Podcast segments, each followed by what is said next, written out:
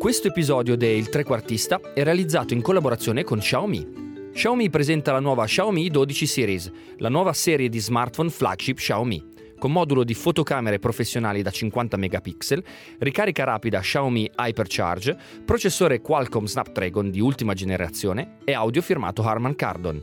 Xiaomi 12 Series e il trequartista insieme per dominare la scena.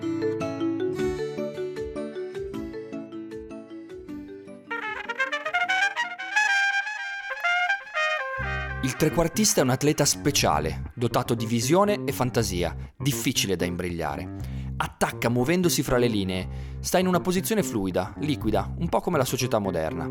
Il trequartista non è un'esclusiva del calcio, ma una forma dell'anima. Trequartista, per noi, è Lewis Hamilton.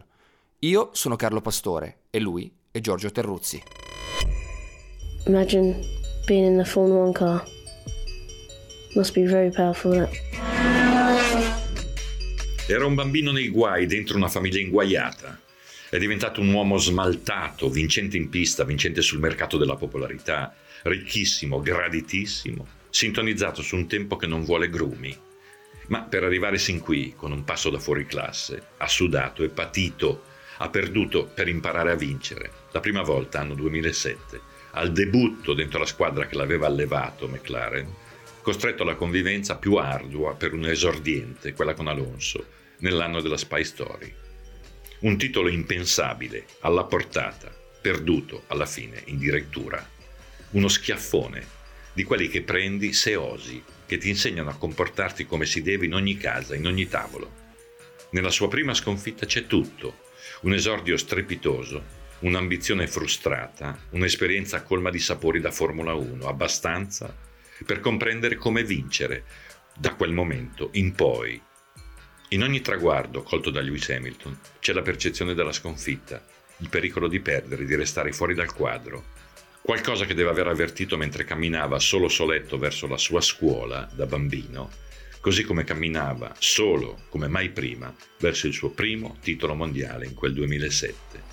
Mai mollare il suo motto, come appreso dalle lezioni più toste più preziose, più dolorose, impartite dentro una crescita all'apparenza infinita. Ciao Giorgio. Buongiorno, ciao. Lewis Hamilton, sei volte campione del mondo, pilota con più pole position nella storia della Formula 1, gli mancano pochissime vittorie per raggiungere Michael Schumacher a livello di eh, record individuali, però noi partiamo da una sconfitta, una delle rarissime sconfitte di Lewis Hamilton contro Kimi Raikkonen, una sconfitta che però probabilmente gli ha insegnato moltissimo e gli ha forgiato la tempra, l'anima. Sì, ma stiamo parlando di un momento ad altissima intensità per chiunque, figuriamoci per un ragazzo che, come dire, arrivava in Formula 1 eh, quasi da, da, cioè, da, debuttante. Allora, eh, un anno dentro il quale si è trovato Alonso in squadra. Eh, sto parlando del pilota più pesante da digerire per un compagno di squadra. Sto parlando del pilota che ha massacrato tutti i suoi compagni di squadra. Lì non ce l'ha fatta mica tanto, cioè ha trovato subito in Hamilton, ha riconosciuto subito in Hamilton qualche grano preoccupante, persino lui, persino Fernando.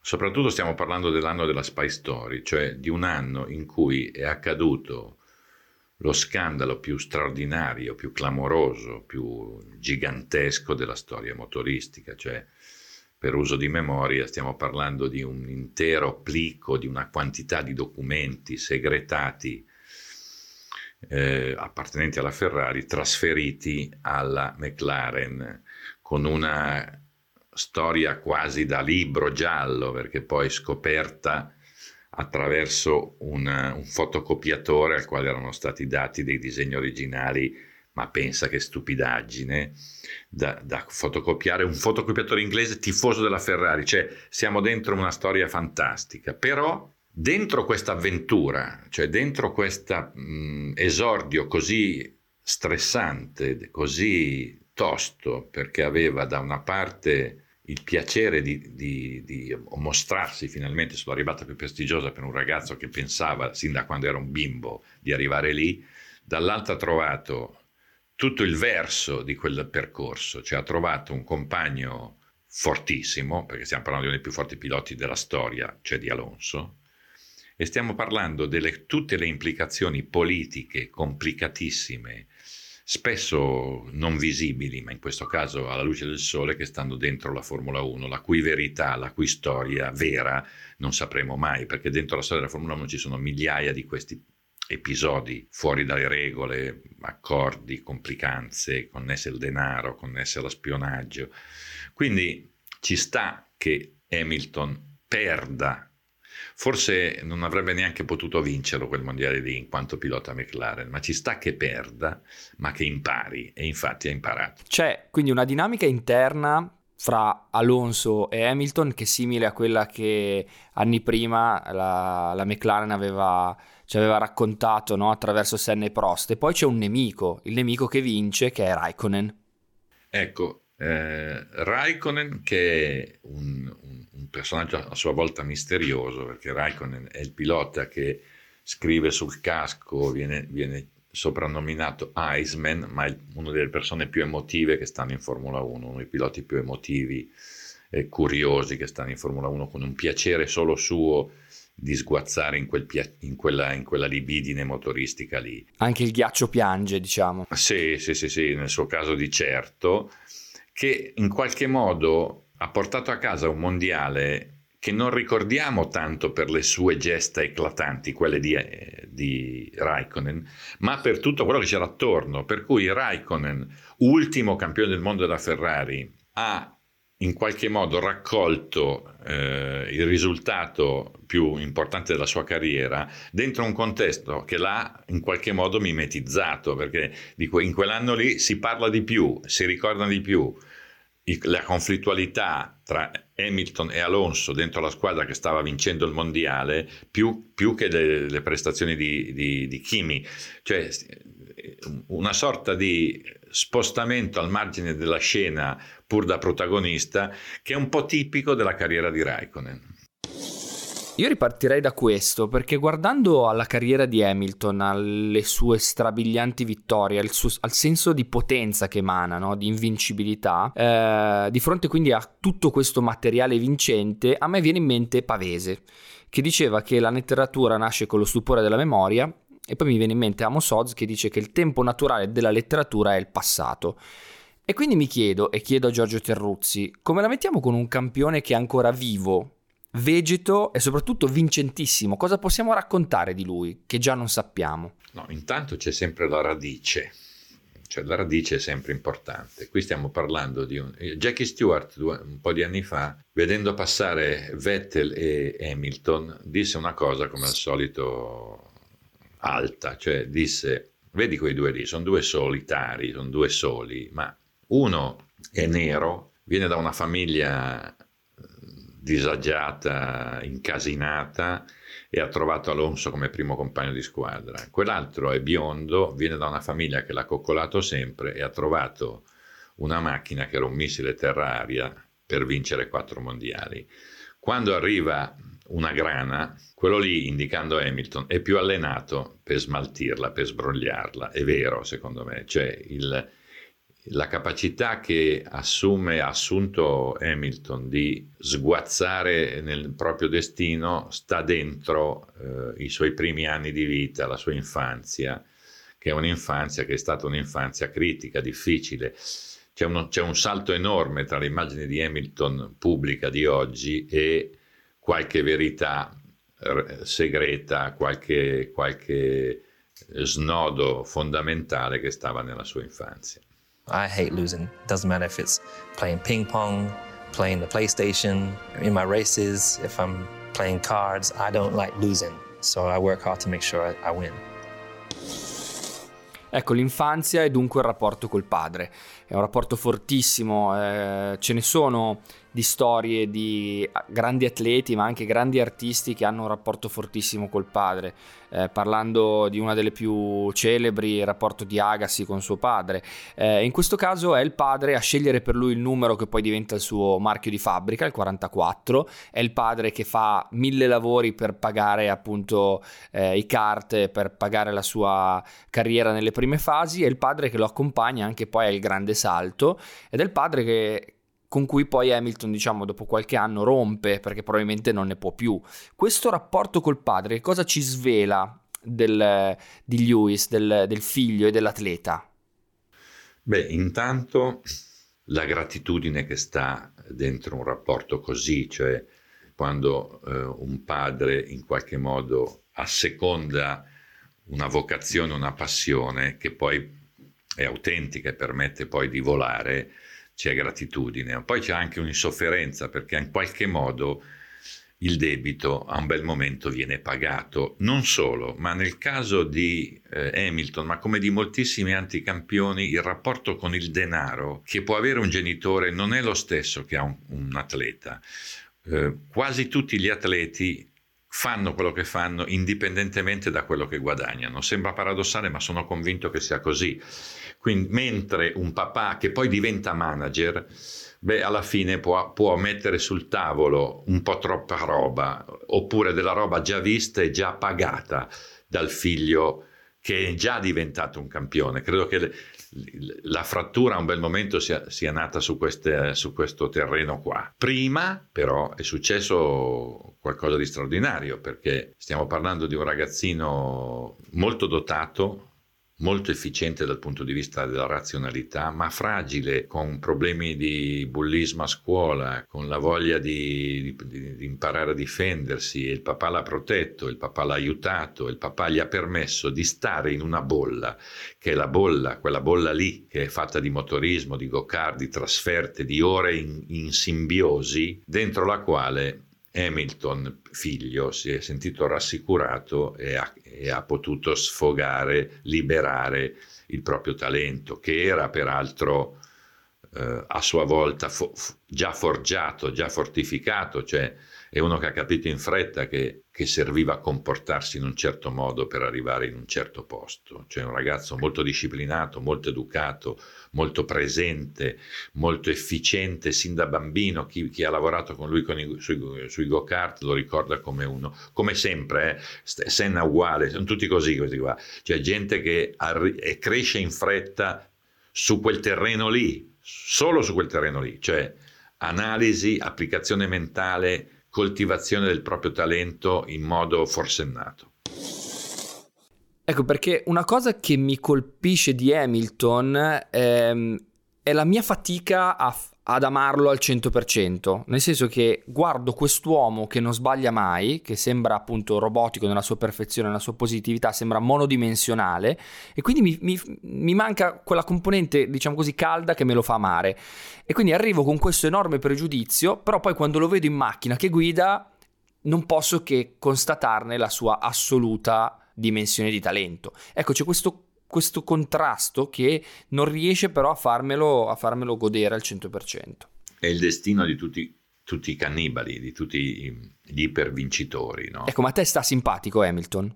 Non particolarmente, nel senso che è lontano culturalmente da me, nel senso che molte cose che fa le considero fuffa, le considero un po' scene, le considero... però io ho un'ammirazione nei suoi confronti, cioè eh, lui è uno che supera ogni tipo di conflittualità e secondo me è uno anche che vive bene alla fine della fiera, cioè ha una, una, forza interiore. Qui sarebbe interessante prima o poi che raccontasse cosa intende quando parla di Dio e della religione, ma insomma ha una forza interiore molto rilevante che è quella che fa- gli ha fatto superare anche dei momenti difficili della sua carriera, perché stiamo parlando anche di uno che è stato fischiato spesso e volentieri un po' in quanto avversario prende tutto, prendi tutto, come succede quando arriva a Monza dove tutti vogliono che vinca la Ferrari, oppure tutti sono contenti quando ha vinto la Ferrari come l'ultimo anno, battendo proprio lui. Quindi, ma insomma, stiamo parlando di uno che nella sua voglia di pacificare, di essere un bravo bambino, no? che, cosa che non è, però in qualche modo trova sempre il modo di eh, accogliere anche chi corre contro, come abbiamo detto, ma chi non, non, non, la pensa come lui. Lui vuole essere trasversale. In questo a me non piace tanto. Cioè io preferisco quelli un po' più spigolosi, quelli che mostrano di più le scorie del proprio carattere le fatiche del proprio vivere, le insofferenze verso qualcun altro. Io sono un favorevole al litigio, per cui, perché litigare mostra, espone. Ecco, lui non lo fa e questa cosa qui a me non piace molto. I mean, look at this crowd. Thank you, everyone, for coming out today. Absolutely, absolutely. It's always such a, a great place for us to be. So, thank you. Cheche. Well, I always want to start by saying big thank you to all this, this crowd. I mean, you guys have been amazing. I love it here in Italy, and and uh, and I love the passion of the of the fans. And really, a big thank you to all the crowd here. This is the biggest crowd we've ever had here in Malaysia. The Mexican fans are the best I think I've seen around the world. Honestly, you don't get to see this everywhere, so. You know, we've got great fans around the world, but this is, you guys really create this atmosphere, so big thank you. Ecco, hai detto un po' di cose che mi fanno pensare. Il rapporto col genitore eh, mi fa venire in mente le scene truci e tristi di quei genitori fuori dai campi di calcio che litigano con l'arbitro pur di spingere eh, il loro, loro, figlio oppure le mamme fuori dai concorsi di bellezza. In questo caso è proprio un duo loro, un rapporto quasi fra soci, no? Appunto fra un ragazzino cresciuto prestissimo e un padre che vede nel figlio la rivincita di una vita e quindi anche il conseguimento di una, di una quasi una dimensione economica borghese, cioè il, il salto di classe, potremmo dire. Sì, questo tema qui, indipendentemente dal babbo, è un altro timbro, secondo me, dell'educazione di Hamilton, cioè di un ragazzo che non cresce in una situazione agiata e che nel momento in cui eh, può tutto ormai dal punto di vista economico non, non perde l'aspetto ribelle che pure era presente da, forse da ragazzino, ma aspira a un'integrazione. Noi stiamo parlando di un, di, un, diciamo, di un borghese moderno, di un altissimo borghese moderno, cioè nelle manifestazioni che ha Hamilton c'è sempre una ricerca di consenso, c'è sempre un allineamento sui valori popolari, cioè è, è, è proprio un, un'icona pop in questo senso, cioè non è un'icona rock and roll sovversiva, è, un, è un'icona che vuole essere gradita e gradevole. Ecco, se posso dire, è un'icona urban, mi viene da dire, questo aggettivo che viene utilizzato oggi per descrivere alla fine molti artisti fra, i, fra la generazione dei millennial, quindi la generazione Y e la generazione Z, eh, gente che è nata e cresciuta ascoltando l'hip hop. Quindi c'è questa, c'è questa dinamica del, del, mostrare di essere arrivati, no? questa dinamica del far show off, quindi di far vedere che cosa uno ha ottenuto, dove possedere e essere per, per dirla in maniera molto, molto banale.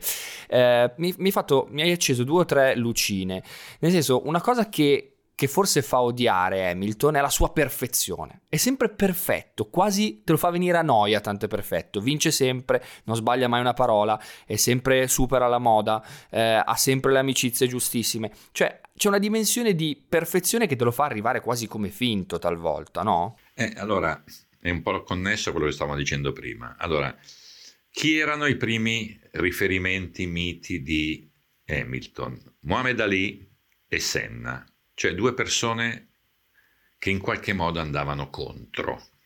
The Senna family wanted to give you something to congratulate you on equaling Ayrton's record. Uh, it's not a replica. It's race worn from your hero to you. Eh, con modalità diverse ma andavano contro. Li ha, li ha abbandonati, persino il casco che riportava i colori di Senna è cambiato, non è più così. Cioè, stiamo parlando di, di, un, di un, uomo che nel momento in cui ha, ha, raggiunto la cima della scala si è un po' seduto da quel punto di vista lì, cioè non, non, gli interessa, ed è una cosa che sta in questo tempo, perfettamente in linea con questo tempo, non gli interessa urtare, provocare, persino il suo rapporto con la cultura nera è cambiato, della musica nera soprattutto è cambiato, cioè gli interessa eh, convogliare, radunare eh, la moda, la musica, i cani, i tatuaggi che parlano di spiritualità ma mai in modo scabroso, intimo, cioè lui è um, un, un, convogliatore straordinario di percezioni che stanno attorno a lui, che appartengono alla sua generazione, al mondo attorno e nel momento in cui lui le raccoglie diventano manifesti, diventano qualcosa che tutti guardano perché anche lui fa parte di quella, di quella comunità lì, anzi addirittura lui, persino lui, quindi mi gratifica. Ecco, poi lui è un campione distensivo anche sul tema, diciamo, del razzismo, sul tema del colore della pelle. Eh, mi viene in mente questa scena di lui giovanissimo, 13 anni, in pista, eh, guida go-kart, eh, parte ultimo in gara e dopo una corsa mirabolante riesce a vincere dopo aver difeso la sua posizione, diciamo così, la sua prima posizione strenuamente contro l'avversario. La prima cosa che fa quando eh, supera la bandiera a scacchi e dunque viene determinata la vittoria è quella di rallentarsi, di rallentare, di affiancarsi all'avversario con cui aveva combattuto, quindi al, alla, colui che era arrivato secondo, cercarlo con la mano e stringergli la mano. Cioè lui è distensivo, però è di una distensione che può nascere soltanto nel momento in cui lui è a vincere. Eh, lui è Martin Luther King, non è un musulmano nero. È quella lì la differenza, non è Muhammad Ali. Cioè Muhammad Ali gli è servito per arrivare fin lì, poi quando arriva lì pacifica, cioè è integrato e va bene così.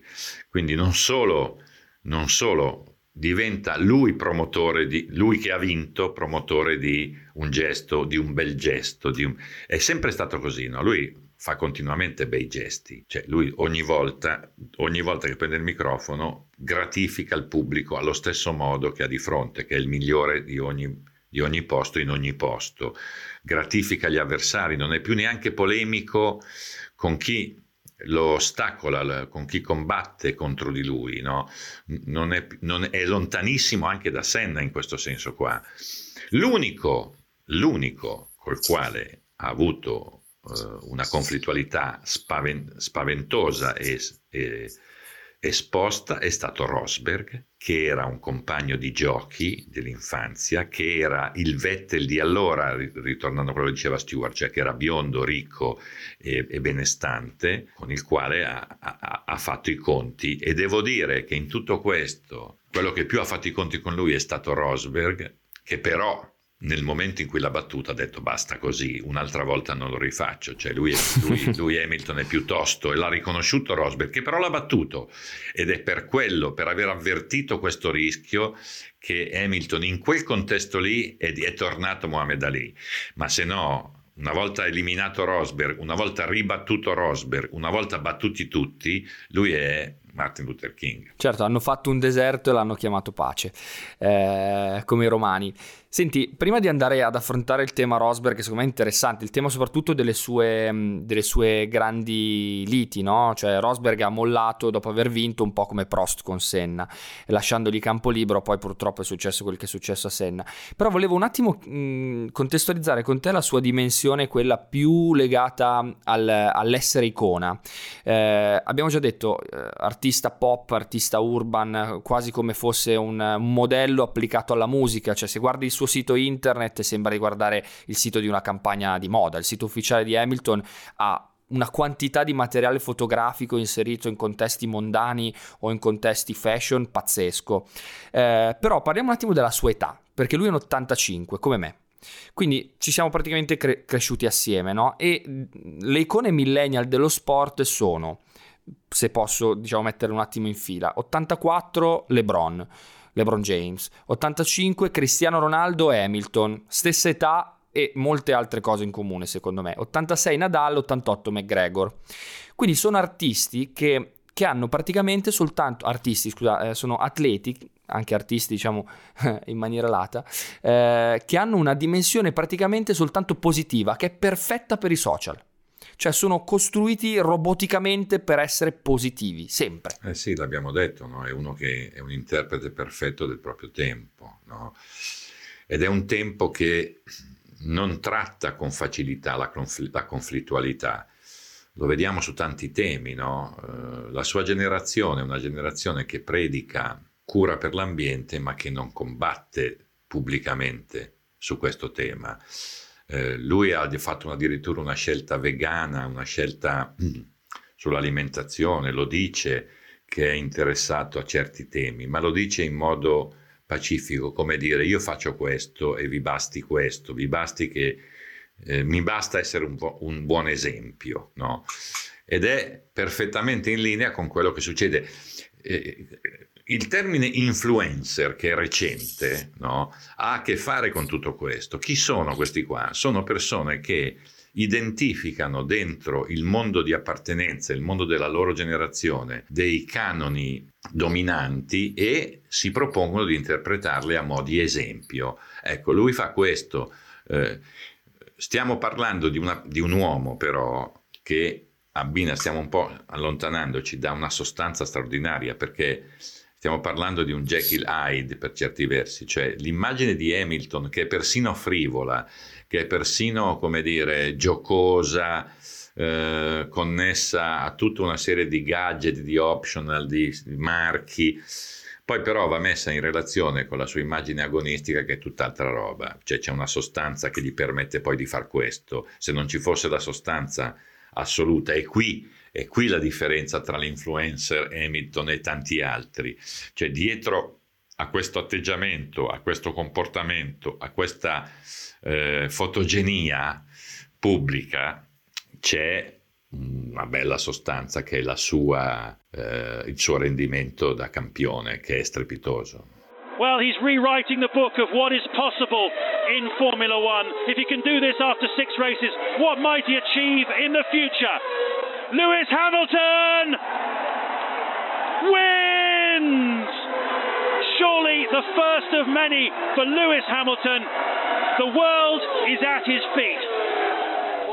Un mostro, è vero, sì. È... Faccio l'ultimo paragone e poi veramente saltiamo, saltiamo, torniamo di nuovo nell'argomento più motoristico, come Kanye West, no? Che secondo me è un altro di quegli artisti a cui lui si ispira. Cioè, gli si, può, gli si può dire tutto, ma alla fine poi parlano i dischi. Nel caso di Hamilton parlano le vittorie e le sue prestazioni da mostro, ma soprattutto la sua continuità cioè, uno che sta a quel livello per così tanto tempo, con quella motivazione, con quella concentrazione, con quella preparazione, con quei risultati, non arriva lì a caso, no? Cioè, è obiettivamente un altro, una, una, un'altra classe. No, poi per certi versi è anche prostiano, è lui. Prima abbiamo parlato di Prost e Senna, lui per certi versi è, è uno che come Prost non sbaglia eh, le mosse, cioè lui ha vinto nel 2008 un titolo rocambolesco, eh, vi ricordate, c- c- tutti ricordano eh, il Brasile Massa che taglia il traguardo convinto di aver vinto il mondiale, poi arriva Hamilton che supera facilmente perché la pista era umida, Glock con la Toyota che arrancava sulla salita che porta al traguardo,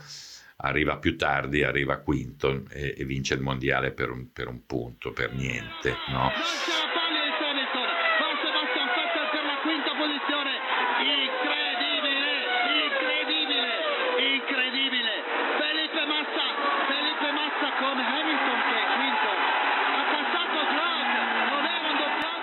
Que le quedan unos pocos metros, pero esos no, no, no, se, se van a jugar la fiesta. Se ha acabado, cuarta no posición, ha conseguido el mundial. Block, cuarta posición, Timo, cuarto Vettel, quinto Hamilton. ¿Qué le ha pasado a Glock? Quinto Hamilton, campeón del mundo Hamilton. Al final Hamilton, bueno, bueno, bueno. No, no, no, no, no, no, no, no, no, no, no, no, a ver, no, no, no, no, campeón del mundo Hamilton. Sí, sí, campeón, del mundo Hamilton. No, no, no, se han enterado en Ferrari. Campeón del mundo Hamilton. Ahora sí se han enterado ahora. Ahora se han enterado.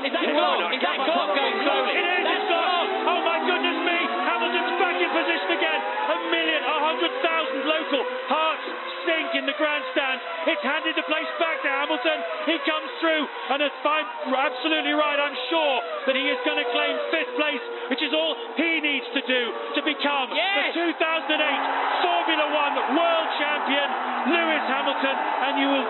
Well, the, the Ferrari boys are celebrating. Cioè, stiamo parlando di uno che ha vinto con la McLaren perché doveva regolare quel conto lì, doveva anche pagare un, un, anco, ancora una volta anche lì un debito di riconoscenza verso Ron Dennis che, al quale si offrì bambino e merito di Ron Dennis venne riconosciuto come un, un potenziale fenomeno e accudito e, e, e, allevato dentro la McLaren. Però poi dalla McLaren è andato via, scegliendo una squadra, la Mercedes, che gli avrebbe dato quello che gli ha dato in questi anni, cioè la bellezza di altri cinque mondiali a raffica. Cioè c'è dentro anche un'applicazione mentale eh, sulle strategie del fare, oltre che sul fare proprio da, da pilota, che è un percorso sul quale Hamilton investe continuamente offrendo miglioramenti continui. Stiamo parlando di un, di, un, di un, pilota, di un campione che ogni anno mette sul piatto qualche ritocco, qualche progressione, cioè stiamo parlando di uno che non si accontenta, non si siede mai, è never give up, è il suo motto, non, non mollare mai. Beh, è vero, Senti, c'è questa mm, triangolazione di, eh, secondo me, veramente impattante fra tre campioni, nel senso che eh, Hamilton arriva alla Mercedes dopo l'ultimo ritiro di, mm, di Schumacher eh, c'è Niki Lauda che è lì presente, che lo accudisce, che lo segue, che eh, in qualche maniera costruisce con lui un rapporto maestro-allievo, da mentore quasi. Ehm, tutto questo non è casuale nella costruzione di un campione che vince così tanto. No, non è casuale e non fu immediato, perché Lauda, ricordo che un giorno passava via Hamilton e disse ma tu dimmi se io devo avere un pilota con l'orecchino, perché Lauda gli girava le balle quando vedeva quella roba lì. Però, però Lauda era Lauda, cioè stiamo parlando di una delle figure più rilevanti, una personalità più importanti che si siano mosse in Formula 1 in assoluto e Hamilton, nonostante le, le, la ruvidità e alcune rigidità del carattere di Nicky, capì che da lui poteva ricevere qualcosa di importante. Lauda è stato per, per Hamilton un, un tutor, eh, il tutor secondo me, cioè la persona che più ha, l'ha capito e l'ha aiutato, l'ha corretto, gli ha insegnato eh, quanto tutto il resto contasse zero se tu non investi continuamente, mentalmente sul tuo mestiere. Il tuo mestiere è correre, guidare. Quindi mh, mm, un rapporto molto importante forse il più importante per la crescita di Hamilton, mi azzardo a dire, anche per affetto nei confronti di, di Lauda, eh, ma certamente non, nulla accade per caso, cioè se non sei predisposto, se non sei pronto a crescere, può passarti davanti anche il mago Merlino e non succede niente, devi essere tu il primo a dire mi metto in discussione, metto in discussione una parte di me che può essere migliorata, ascolto quello lì che è più bravo di me, e beh, bravo, Bravo lui.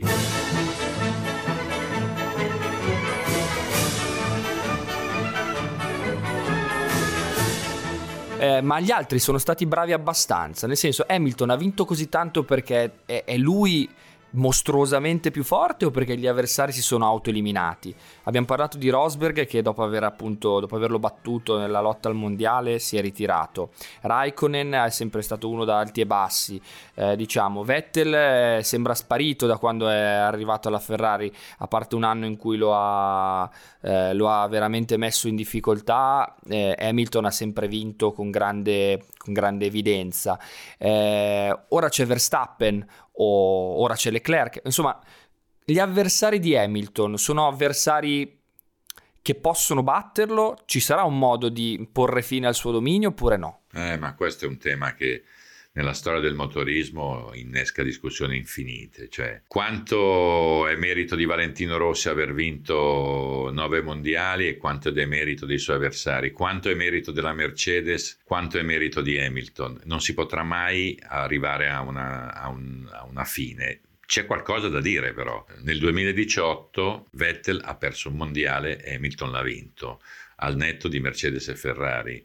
Cioè ci sono dei momenti in cui il, il, il talento, la, la, tenuta mentale, la qualità di chi fa, qualche volta supera eh, il panorama tecnico che abbiamo di fronte.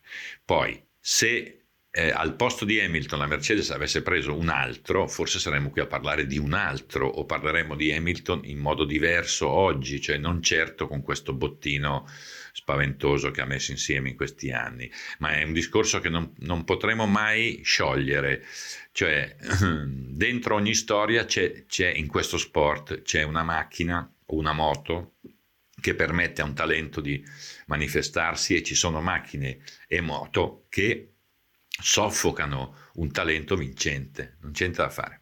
È vero. Um, ultima domanda, visto che abbiamo parlato di lui come come icona, eh, beh, ogni campione rappresenta un'epoca. In qualche maniera lui ha rappresentato dal punto di vista del, della Formula 1 l'epoca dei turbo ibridi. Cioè lui ha legato, no? Se leghiamo ogni campione ad una tecnologia, in questo senso, lui potrebbe essere l'icona di questo periodo qua. Sì, è un'icona di un periodo in cui la tecnologia è dominante che ha saputo mantenere l'attenzione viva sul, sulla figura del pilota. In questo senso eh, davvero un, un, un, campione, cioè davvero il campione del mondo. Cioè, stiamo parlando di un, di, uh, di un, pilota che ha imparato ad arrivare secondo quando non, non, poteva vincere, ma anche arrivando secondo ha mostrato qualcosa di, di eccezionale. Stiamo parlando di un pilota che ha imparato a lottare in un ambito di correttezza, cosa che non fanno, non fanno sempre i suoi avversari. Poi stiamo parlando di un pilota che non molla alla vista di due possibili complicazioni serie che sono Verstappen e Leclerc. Credo che nella testa di Hamilton ci sia l'idea, oltre che di raggiungere Schumacher, di mettere in riga anche quei due qui.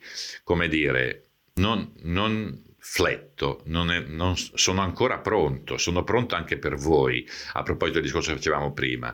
Cioè stiamo parlando di un, di un, di un campione che è talmente consapevole delle proprie qualità, dei propri margini di miglioramento, per cui non sta lì, aspetta anche due eh, giovanissimi dati come fenomeni assoluti come i padroni della prossima generazione per dire un attimo, la prossima generazione, il prossimo tempo riguarda, potrebbe riguardare anche me. Anche in questo è ammirevole, eh? bravo.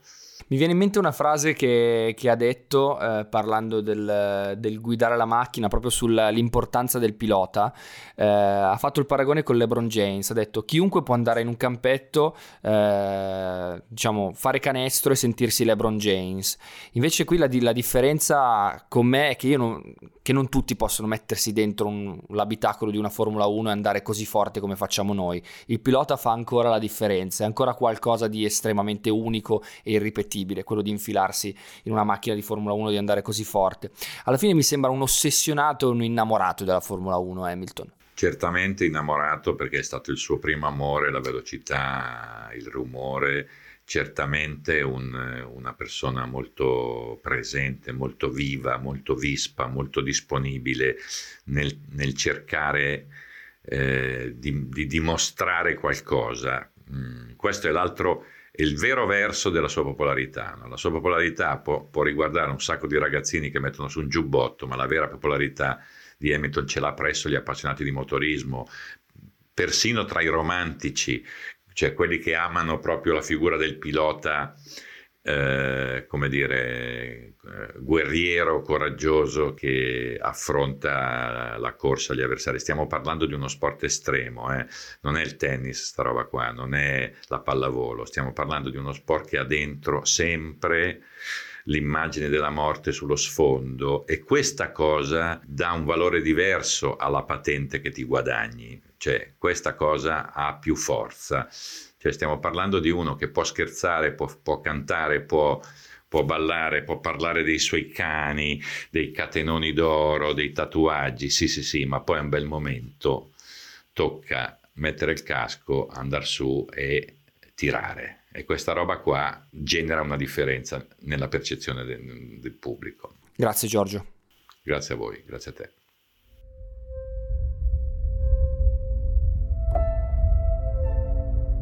Ray Lewis, un re nero, padrone del proprio destino, della storia, della comunicazione, della pista soprattutto, dove srotola meccanismi perfetti adatti al luogo, agli avversari, alla propria forma.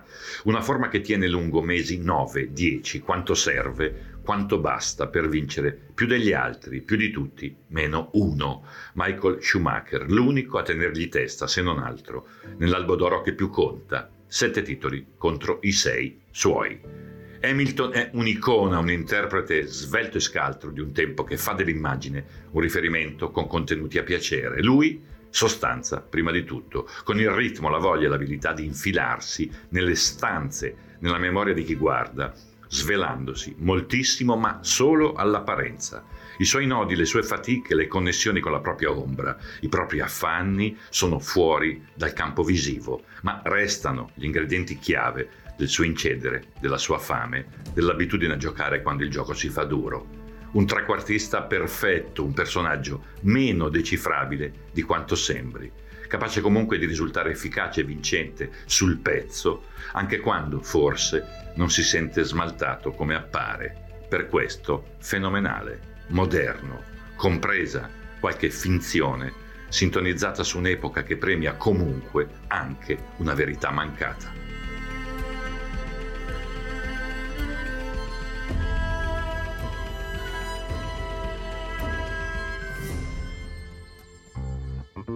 Continuate a seguirci, iscrivetevi al podcast sul sito iltrequartista.com, ascoltateci su Apple Podcast, Spotify, Google Podcast e lasciate le vostre recensioni.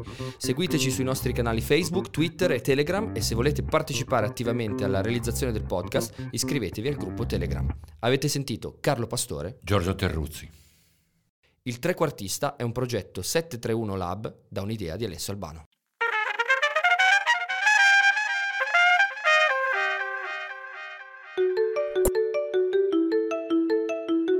Questo episodio del Trequartista è stato realizzato in collaborazione con Xiaomi.